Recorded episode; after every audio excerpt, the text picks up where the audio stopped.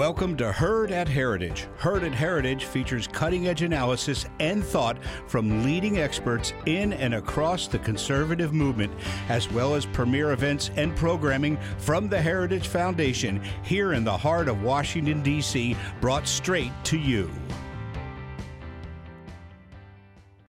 Thank you for listening to this Heritage Foundation event. Every day, the Heritage Foundation holds important events with respected and influential leaders and policy experts on today's most important issues. Our events are part of our mission to formulate and promote conservative public policies based on the principles of free enterprise, limited government, individual freedom, traditional American values, and strong national defense. We hope you enjoy the program.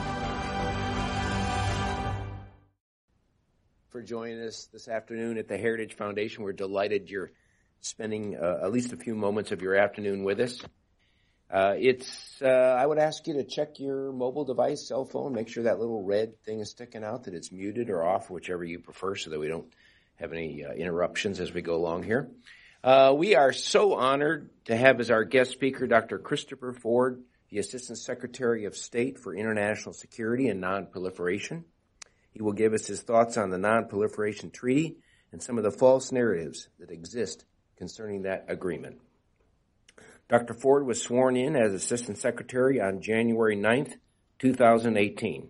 Before that, Dr. Ford served as the Special Assistant to the President and Senior Director of Weapons of Mass Destruction and Counterproliferation at the National Security Council.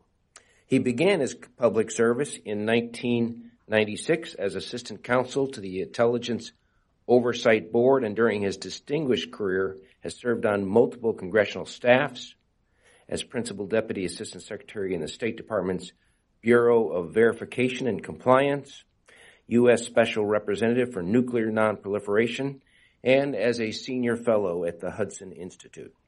Dr. Ford also served as an intelligence officer in the United States Navy Reserve from 1994 until 2001, receiving an honorable discharge at the rank of Lieutenant Commander. He's the author of three books, scores of articles and monographs, Dr. Ford earned a Bachelor's of Arts degree summa cum laude at Harvard University, a Doctor of Philosophy at Oxford University as a Rhodes Scholar, and his degree in law at the Yale Law School. Ladies and gentlemen, please join me in welcoming Dr. Ford.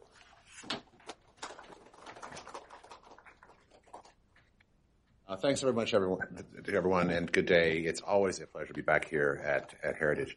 Um, in, in, my line of work at the State Department, we um, manage U.S. relations with the Nuclear Nonproliferation Treaty review process. Um, and in, in, that context, we're coming up on a big anniversary. Uh, next year will be the 50th anniversary of that treaty's entry into force. Um, and that'll be the occasion of the of a review conference, which will have great symbolic and political significance as a, as a result of that. So, um, in the run up to that big conference, um, I'm frequently asked questions about nuclear disarmament um, and what more, in particular, what more the United States can do uh, to reassure the international community that we indeed remain faithful to the provisions of the treaty that relate to nuclear disarmament, specifically uh, Article 6 of the treaty um, and uh, portions of its preamble. So my usual answer to those kinds of questions about what we can do more on disarmament um, are to to focus the questioner upon the challenges that we all face in the security environment right now. Um, these challenges to the, the, from that environment to the disarmament enterprise are, are quite real because, as we all know, uh, we are now uh, in a, uh, a, new era of great power competition uh, with the revisionist powers of China and Russia um, putting pressure upon us and upon our allies in their own bids to remake the international system into something that looks more like uh, more like their own authoritarian image and with Russia, for example, feeling free to, uh, seeming to feel free to violate arms control agreements whenever it likes. Um, not surprisingly, um, these are challenges uh, for the disarmament enterprise because, of course, our responsibility first and foremost is to protect the security and advance the interests of the American people. So, how does one pursue disarmament in that context? Uh, is indeed the question of the day. Um, I also tend to point questioners about these topics uh, to the initiative that we in the U.S. have recently uh, rolled out, um, the so-called Creating an Environment for Nuclear Disarmament initiative.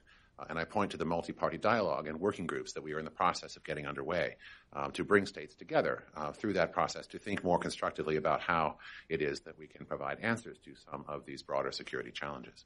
Uh, I also mentioned, in response to such questions, something called the International Partnership for Nuclear Disarmament Verification, or IPNDV, which continues to enjoy broad support as it also brings states together to help explore how to verify, in that particular case, uh, the challenges of verifying that disarmament may have occurred.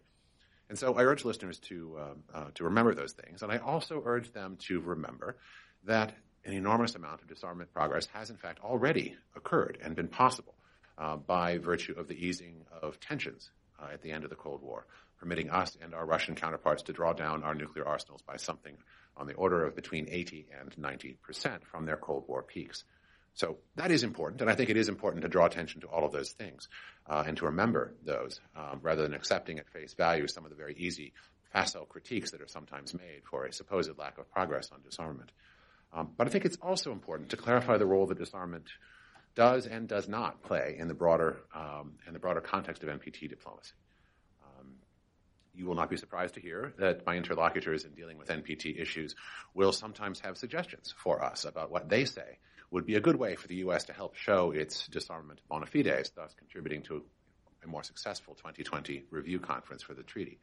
Uh, those suggestions, I trust, are always well intentioned, um, but they are not always that useful. Sometimes they indeed fail to address or even acknowledge the need to address some of the very deterioration in the international security environment to which I referred earlier. As a result, some of those prescriptions um, will occasionally miss the mark. And so identifying contemporary international security problems and how they affect the disarmament enterprise, and exploring how to help meet those in a way that provides for the kind of safe and stable disarmament that it is, of course, our collective objective to achieve. That's what we're trying to do with the CEND initiative. Um, but in order to make sure that that works, it is sometimes necessary to cut through the underbrush of some of the perhaps confused narratives um, that it is often uh, that are often advanced in the disarmament community in order to get to things that are indeed more likely to be genuinely generally productive. So with your permission, I'd like to explore some of that terrain a little bit today. Um, so let me start um, by outlining a little bit about how we think about the relationship between nonproliferation diplomacy and the disarmament enterprise in the first place. It's sometimes alleged that the U.S. should take certain disarmament-related steps as a way to encourage more nonproliferation cooperation from others. That's a linkage that is often asserted. Um, this appears to be based upon the idea that the structure of the NPT represents a kind of bargain in which the non-nuclear weapon states, as so identified under the treaty, agree to support non-proliferation only conditionally. That is to say, only to the degree that the nuclear weapon states themselves move with what those non-weapon states feel to be is feel to be sufficient rapidity towards disarmament. Uh, now, this bargain notion is pretty widespread, and it does appeal to certain sort of anti-Western G77 sort of political sentiments. Uh, and it is even, and it was even advanced as one of the justifications for the Obama administration's so-called Prague agenda. But I would submit that this particular interpretation bears very little, if any, relationship to the text or the history of the NPT itself. And I would argue also that this bargain concept also does not reflect um, the the obvious geopolitical reality about which the drafters of the treaty themselves spoke rather clearly. That is to say, it does not reflect that the nonproliferation assurances provided by the NPT offer, offer huge security benefits to all parties. Indeed, it offers such benefits not, not just to the nuclear weapons states, but particularly to the non-weapon states, um, which have powerful reasons not to see their neighbors or regional rivals, for example, acquire nuclear weapons. Um, and of course, who by definition, these being non-weapon states I'm talking about, who by definition would lack nuclear tools with which to deter threats from such proliferators if this occurred. So these security benefits for nonproliferation accrue to all parties to the treaty in very profound ways. Um, and it's worth remembering that because it gives non-weapon states a powerful security interest and stake in the success of the treaty and the global non-proliferation regime that is entirely independent of any other factor um, beyond simply that uh, those assurances themselves. There are many other benefits to the treaty, of course, but uh, but even from that perspective alone, it's worth remembering that. But I would argue also that there is no meaningful evidentiary support for the theory that disarmament movement on our part or on other uh, weapons possessors' part is sort of the secret to catalyzing successful nonproliferation cooperation, although the previous U.S. administration seems to have believed that. Um, and of course, we were frequently told that by interlocutors who were trying to use that negotiating point or that, dip, that uh, rhetorical point as leverage to get us to do more to support their own disarmament agendas. In reality, I, as, as research undertaken by the U.S. National Security Laboratories has pointed out, there is indeed little evidence in the academic literature or elsewhere uh, to support such claims of a linkage between disarmament progress and successful nonproliferation diplomacy. I think that assessment is probably correct. In this administration, um, we explored these assertions rather carefully during our review of disarmament policy in 2017, uh, out of which came the CEND initiative. Um, now, to begin with, I think there is remarkably little evidence. Uh, as we were looking into this, it, it, became clear there was remarkably little evidence that there any potential proliferator, if you will, um, has ever made its decisions about whether to acquire nuclear weapons based upon the nature or the pace of nuclear disarmament by the nuclear weapons states nor am I aware of any evidence of any country ever having made decisions about whether preventing the spread of nuclear weapons to others was a good idea, simply on the basis of such on the basis of such considerations, which of course is very consistent with my understanding that I mentioned earlier of how, in fact, even on its own terms, the non-proliferation assurances of the treaty provide great benefit to everybody. Um, so, if anything, uh, as we realized during the course of our review, the history of the post-Cold War period actually suggests the possibility that disarmament and nonproliferation are correlated in a very different and potentially disturbing way. During the post-Cold War era, we in the U.S., as I alluded to before, succeeded in reducing our nuclear arsenal by something on the order of 88%. But it's notable that during that very same period, three additional countries openly acquired and tested nuclear weapons, two additional countries undertook secret nuclear weapons programs, and these were facilitated by an illicit worldwide network that supplied its customers with uranium enrichment technology and even nuclear weapons designs. The resulting threat from North Korean nuclear weapons and from long range ballistic missiles there, and from Iran's continued possession of capabilities that would allow it to easily resume its push towards weaponization, and the growing nuclear weapons programs in South Asia that face off against each other. All of this has left the nonproliferation community struggling with some very difficult challenges during precisely the period in which Cold War, post-Cold War arsenals were coming down dramatically. Uh, which leads, of course, to some obvious questions about the nature of the correlation, or the connection, if there is one, between disarmament and nonproliferation. So, you know, correlation is not causation, to be sure, and I acknowledge that, um, but it does suggest um, that the, the post-Cold War period of extraordinary and unprecedented disarmament progress by the U.S. and the Russian Federation has also been sort of somewhat surprisingly an era of regression when it comes to nonproliferation. So, at the very least, I would suggest this history demonstrates that the relationship between disarmament and nonproliferation, if there is one, is much more complex than the conventional wisdom of the disarmament community would have it. And it certainly debunks the simplistic disarmament progress leads to nonproliferation progress narratives uh, that one hears being advanced so often in NPT circles. Now, to say that, I will freely acknowledge, is not to argue that nuclear weapon states should not pursue what the NPT's Article 6 describes as effective measures to help bring about disarmament. They have committed to pursue those effective measures, and indeed they should, and in fact they have. But it does mean um, that the complex policy questions of this sort that exist, um, they resist simple answers. Um, and in fact, I would argue that responsible approaches to disarmament must acknowledge and understand and seek to ameliorate the problems of the of, of global security environment uh, that threaten to make further disarmament progress problematic or even dangerous if such challenges fail to be addressed. So, finding ways to do that is precisely the objective of our CEND initiative. And it's one of the reasons why we hope that serious and thoughtful disarmament advocates will join us in this CEND exploration. In the meantime, I would argue that it's very important to resist incautious attempts to answer the disarmament mail, if you will, for the urge to demonstrate disarmament by good faith, eh, disarmament good faith by grand gestures can sometimes outrun good sense. And that is why, especially in the run-up to the 2020 review conference for the NPT, I would argue that non-proliferation diplomats need to be prepared to rebut well-meaning efforts to promote disarmament-related narratives or proposals that are not actually likely to work or to contribute to international peace and security as advertised. So let me walk through some of these sort of uh, false narratives, if you will, and debunk them, I hope, to some degree.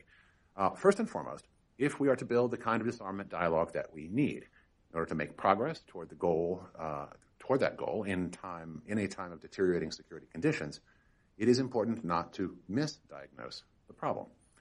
I can't tell you how many times I have heard the complaint from some disarmament NGOs, for example, and sometimes from otherwise responsible international interlocutors that things like the NP, excuse me, that things like the Treaty on the, on the Prohibition of Nuclear Weapons, the so-called Ban Treaty, that these things are necessary today because of a terrible lack of progress on nuclear disarmament. Some have even gone so far to say that such radical attempts at a solution are necessary because there has hitherto been no progress on disarmament. Um, taking it a step even further, uh, some years ago, the then head of the UN uh, Office of Disarmament Affairs actually declared to me uh, in official capacity that the U.S. should be given no credit for its nuclear reductions since the end of the Cold War because the end of that period of tension, end of conflict, had reduced our need for such weapons. We should not be given disarmament credit for getting rid of them, he contended, because dismantling weapons we no longer needed in order to safeguard our national security um, didn't count as disarmament. Uh, his implications seem to be that it only counts as disarmament if you get rid of weapons that you do need. Uh, that is to say, if you risk committing national suicide. Uh, now, such an assertion is obviously incorrect, and the idea that disarmament only counts if it harms your security is simply absurd. As I've noted, the truth is that both the U.S. and the Russians have reduced their nuclear arsenals by between 80 and 90 percent from their Cold War peak. I mentioned the 88 percent figure on our part. Um, and as I'd like to point out, 88 percent is a lot. If you think 88% is not real progress on disarmament, I would suggest, as I sometimes do for a laugh line, um, imagine coming to work wearing, having removed 88% of your clothes tomorrow morning, and how would your colleagues react? This is a significant figure. Imagine trying to live uh, having lost 88% of your salary. So we, we, should not pretend that that is not a very significant thing. Um, clearly, disarmament progress of an enormous, impressive sort has occurred. And while I fully understand that many would like more progress still, to pretend that what has been accomplished to date at huge difficulty and expense, I should add, is meaningless, that is not just unfair, although of course it is unfair, it is also false and deeply pernicious. I don't just mean that pretending that all of this amounts to do nothing is unfair, though it is. Um, most significantly, it is actually dangerous to pretend that. Uh, for the disarmament community to tell weapons possessors that reductions of such a scale are essentially meaningless just because the world is not yet to zero. Uh, such messages, if they were to be taken in that fashion, risk damaging the disarmament enterprise in a profound way and discrediting the disarmament movement. Such messages risk signaling that the disarmament movement is actually not about achieving a better and safer world, but rather simply using a virtue signaling discourse to undermine the security interests of the weapons possessors themselves. That is no way to build the kind of dialogue and good faith engagement that we all need on these issues if disarmament is in fact to become a reality as we have pledged to try to make it through Article 6 and the preamble of the NPT. So, credit should be given where credit is due, and weapons possessors who get rid of weapons they no longer need should absolutely be given credit and praise for doing so.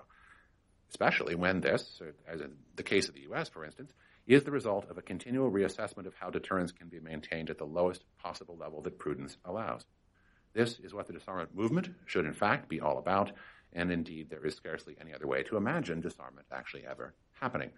Our collective global security objective should be to gradually build a world in which no one feels that they need such tools any longer, because that's how such tools will go away if indeed they do. So the narrative that it only counts as disarmament to get rid of weapons about which, without which one's national existence or those, those of one's allies would be or could be imperiled that is a narrative that just encourages responsible listeners to ignore and distrust the speaker. The world deserves better than that, and the disarmament enterprise deserves better than that. So, another set of, um, of confusions, if you will, that I think it is necessary to correct in order to improve the odds of making continued progress relates to how to deal today with states' expressed understandings in years past of the optimal disarmament agenda. When countries come together in fora such as the NPT review conferences, it is understandable for them to articulate and to express their commitment to pursuing whatever disarmament related steps they think make the most sense in view of the circumstances that they face at the time. That's quite reasonable. Uh, but it's also important to keep an open mind about such things, since the world has a habit, of course, of changing over time, and there is no guarantee that what makes sense at one point will invariably make sense at a later point uh, under different conditions potentially. So if our various diplomatic delegations are indeed doing their job, I would expect that the majority of such past pronouncements, in fact, about collective disarmament aspirations, would generally still make sense over time. Um, but especially where conditions in the global security environment are changing rapidly or significantly, it would also be surprising if all such past pronouncements always did. So I would argue that thoughtful proponents of disarmament need to acknowledge this, and they should understand it to be part of our collective responsibilities to curate and to adjust the policy agenda to ensure that it remains as relevant as possible in light of changing conditions. After all, an uncritical, reflexive adherence to yesterday's agenda, where changes have occurred in the intervening period, is likely to discredit the disarmament community and to make real progress more difficult. As an example, as part of the 13 practical steps, as they were called, agreed at the 2000 NPT review conference, it was urged that the U.S. and Russia implement START 2, the Arms Control Treaty, negotiate START 3, and strengthen the ABM Treaty, none of which exists today. START 2, of course, was negotiated, ratified, uh, and ratified, but never entered into force. The U.S. withdrew from the ABM Treaty in order to respond to emerging threats from North Korean and Iranian missiles. Um, the uh, START three negotiations never actually got going in the first place. And so, you know, does it make sense uh, today to consider all of those 13 steps to be canonical wisdom as if chiseled in stone coming down from Sinai? I, I wouldn't think so. And yet the 2010 review conference explicitly reaffirmed, 2010, reaffirmed the continued validity of the practical steps agreed to in 2000. This isn't necessarily the way to do this right, folks. Um, and I would argue that a serious disarmament agenda for the present day must be willing to reassess its understandings as the world changes. That doesn't mean reflexively disregarding past policy commitments, but it also means not reflexively endorsing them either. Article 6 does not require any particular concrete steps, Article 6 of the NPT, um, and indeed the treaty's negotiating record is replete with repeated reflections, repeated rejections of efforts to require them.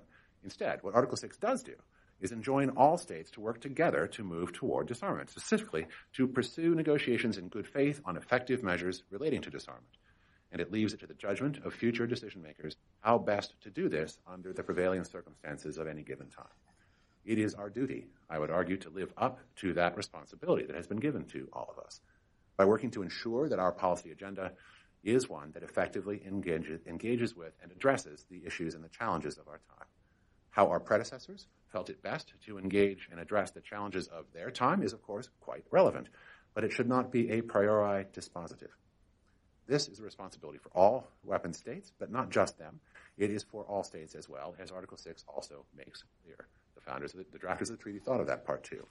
And it is essential that we seek, as they enjoin us to do, genuinely effective measures and not ones just that adhere to past formulations simply because there are past formulations.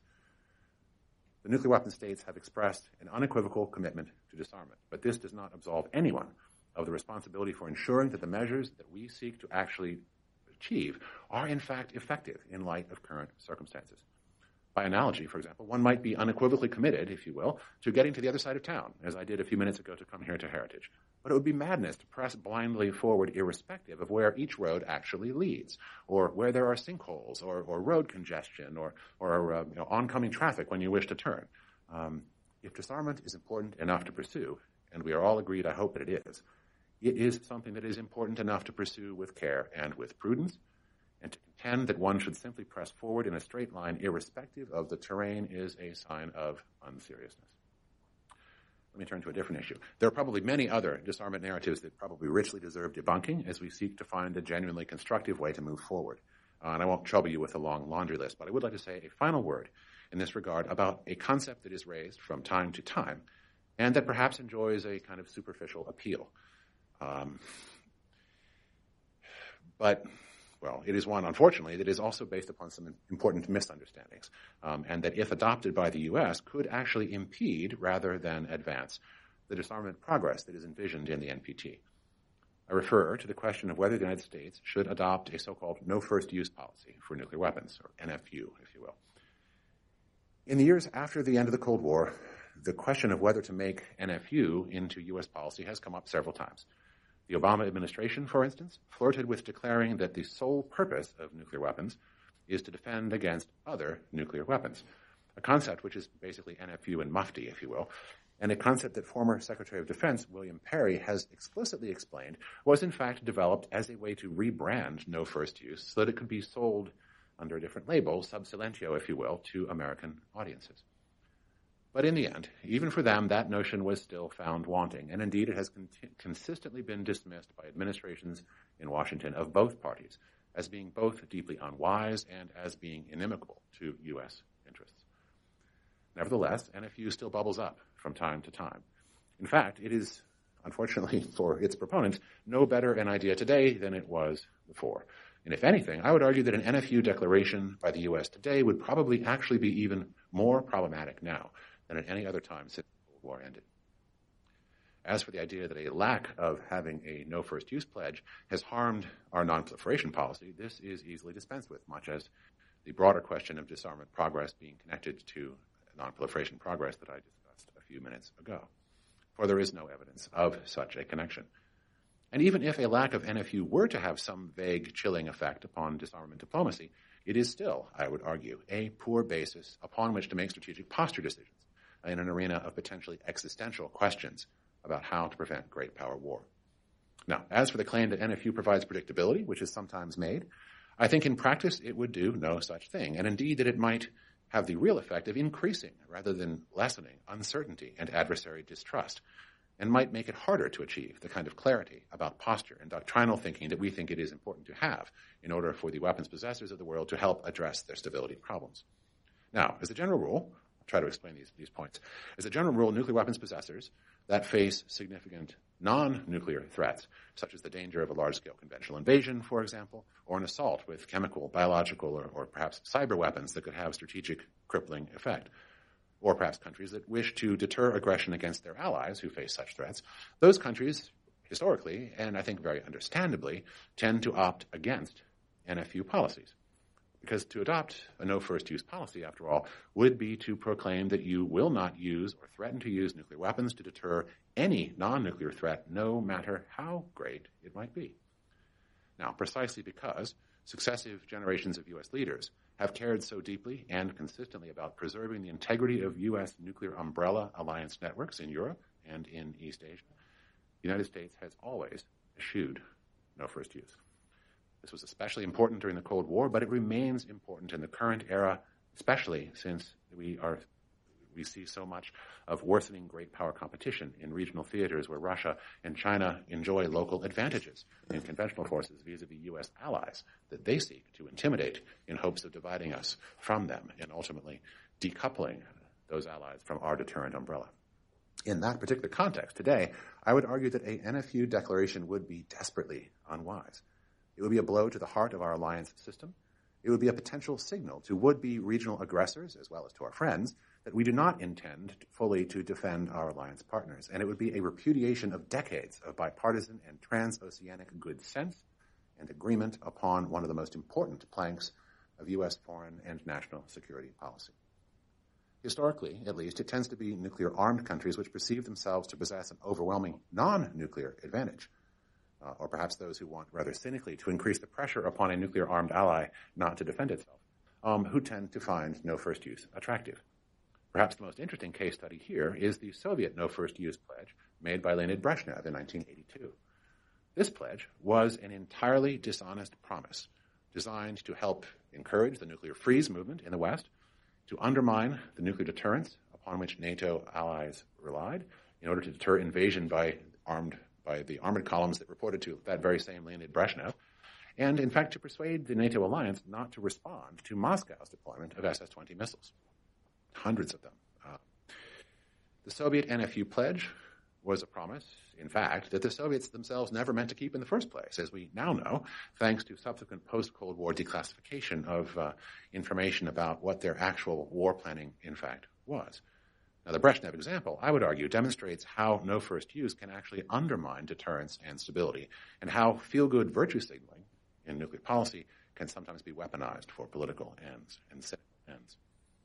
Now, especially in light of the continuing importance of our alliance relationships today and the worsening threat of revisionist aggression in local theaters where our own forces are somewhat thin on the ground, I would encourage those in the West who may be tempted to take the NFU idea seriously to think these things through rather carefully.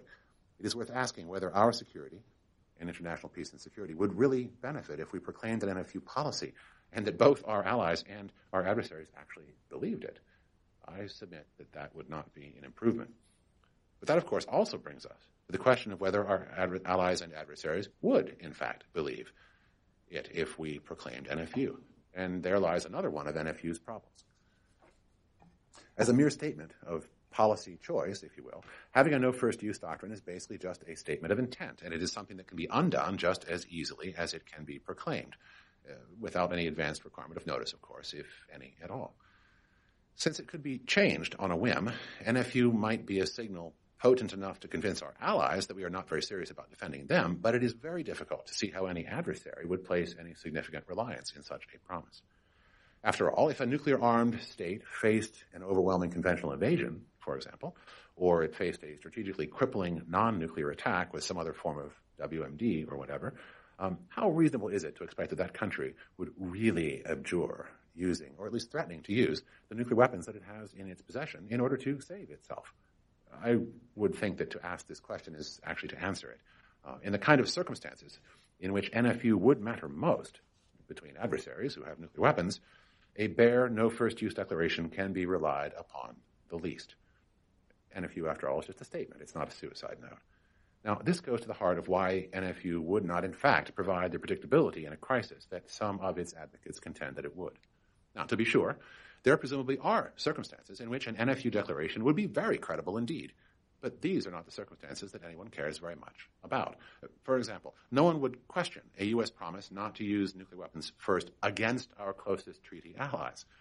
But the circumstances that would make that declaration credible are not ones that make it, you know, they are ones that make it entirely unnecessary to start with. That kind of an NFU promise would be obviously reliable because we are obviously close allies and friends with those countries anyway, and between us, there wouldn't be problems that would arise to raise those questions at all. So, you know, where it is most credible, it is least necessary, uh, and where it is most necessary, it is least credible. That is not a recipe for success.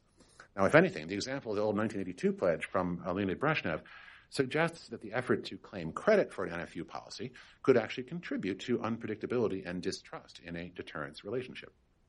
I can't imagine, for example, that Moscow or Beijing would feel any more reassured by a U.S. NFU pledge, if I made one today, for example, um, than they would before.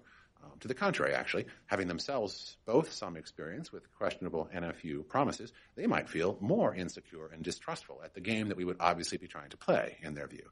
They would see our own NFU claims as a kind of you know, dishonest and uh, manipulative opacity, if you will, uh, that moves away from the kind of transparency and confidence building and, engagement on issues of doctrine and posture that we have been, I think, quite correctly trying to encourage in the strategic arena and to elicit from our nuclear competitors. Worse, given the Kremlin's weird fears of some kind of invasion by NATO, of all things, uh, a declaration of NFU policy might be interpreted in Moscow as being exactly what it was that Leonid Brezhnev attempted in 1982. That is to say, a stunt to delegitimize an adversary's potential use of nuclear weapons to deter conventional aggression. So, while I would posit that the worst case scenario would actually be if our great power adversaries actually believed an NFU declaration, in which case they might feel much more free to threaten our allies in some fashion with non nuclear force, the alternative scenario would also be quite bad. It would lead to adversaries who are more distrusting of our intentions than before and even less willing to engage with us on transparency and confidence building measures in strategic policy. And since our nuclear umbrella, uh, allies might quite plausibly take a strategically, even a strategically non-credible NFU declaration as a clear message that Washington now finds it distasteful to contemplate using nuclear weapons to defend them, we would in the process have ripped asunder our most valuable alliance relationships. Moreover, in articulating contempt for ally reassuring extended deterrence that we have tried to maintain for so many decades. An NFU declaration could undo declaration, sorry, could undo generations of U.S. nonproliferation policy, undermining nonproliferation, excuse me, undermining the proliferation disincentives that are provided by our alliance relationships, and signaling to any current allies who think that nuclear weapons are still needed to deter aggression against them that it might be time for them to start building such weapons themselves. So, on the whole, I would argue that an U.S. NFU declaration would be, for all these reasons, a terrible idea. For all the potential feel good psychology of NFU, its reality would be, I fear, only sordid and problematic, ushering us into nuclear weapons relationships that are more unstable, less predictable, and, un- and more untrusting than at present. Transforming our alliance relationships at the same time into ones that are weaker and more tenuous to, than today, and making nuclear proliferation and indeed nuclear war perhaps more likely. So, as we seek through the CEND process our new initiative for dialogue and disarmament to build a serious engagement with parties around the world to address the myriad security challenges that make disarmament progress difficult.